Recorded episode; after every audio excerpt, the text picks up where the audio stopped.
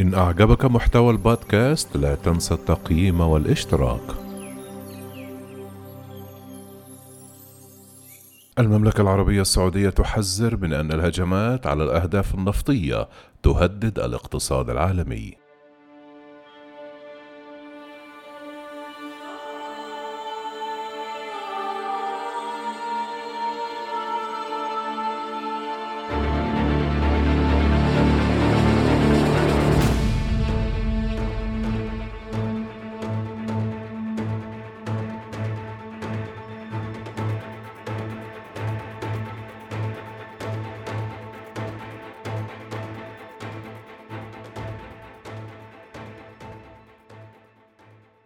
قالت السلطات السعودية الثلاثاء أن الهجمات الإرهابية على المنشآت النفطية في المملكة هي اعتداءات على الاقتصاد العالمي.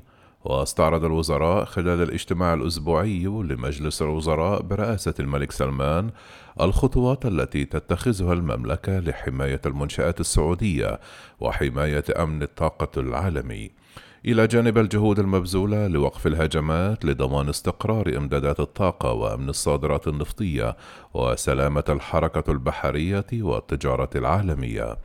وقال مجلس الوزراء أن الهجومين الذين استهدفا في الأيام الأخيرة ميناء رأس تنورة وحي سكني في الزهران يشكلان انتهاكا صارخا للقانون والأعراف الدولية وجددت السلطات في المملكة دعوتها للمجتمع الدولي والمنظمات العالمية للوقوف ضد هذه الأعمال الموجهة ضد الأعيان المدنية والمنشآت الحيوية. قال القائم بأعمال وزير الإعلام ماجد القصبي إن مجلس الوزراء شدد على رسالة وفد المملكة الدائم لدى مجلس الأمن الدولي التي دعت المجتمع الدولي لتحمل مسؤوليته في مواجهة الأعمال العدائية العسكرية التي يشنها الحوثيون المدعومون من إيران تجاه المدنيين. والأعيان المدنية في المملكة ومحاسبة المسؤولين عن هذه التهديدات التي تقوي جهود الأمم المتحدة للتوصل لحل سياسي في اليمن ومصداقية القرارات الدولية. كما استعرض الوزراء اجتماع اللجنة الرباعية الوزارية العربية في القاهرة الأسبوع الماضي والذي تم خلاله بحث تطورات الأزمة مع إيران إلى جانب سبل معالجة تدخل طهران في الشؤون الداخلية للدول العربية. واستنكر مجلس الوزراء استمرار تدخل النظام الإيراني في المنطقة والتصريحات الاستفزازية للمسؤولين تجاه الدول العربية. ودعا المجتمع الدولي إلى تحمل مسؤوليته واتخاذ إجراءات بشأن التهديد الذي يشكله النظام في طهران على السلم والأمن الدوليين. واستعرض الوزراء نتائج الاجتماع الخامس والخمسين بعد المائة لوزراء خارجية جامعة الدول العربية الأسبوع الماضي في القاهرة والذي أكد أن القضية الفلسطينية لا تزال في, في صميم الأولويات العربية.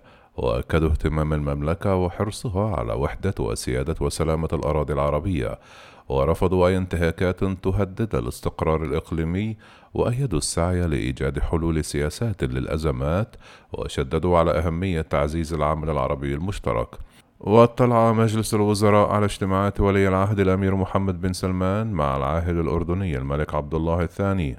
وولي عهد البحرين سلمان بن حمد ورئيس الوزراء الماليزي محي الدين ياسين ورئيس الوزراء السوداني عبد الله حمدوك وشكر الوزراء جامعة الدول العربية على منح ولي العهد السعودي.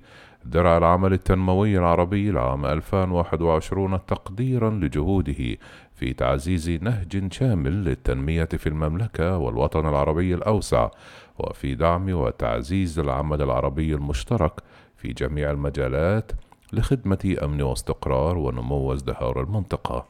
كما استعرض الوزراء آخر مستجدات جائحة الفيروس التاجي بما في ذلك إحصائيات وبيانات من حملة التطعيم الوطنية التي توسعت الآن لتشمل أكثر من 450 موقعًا.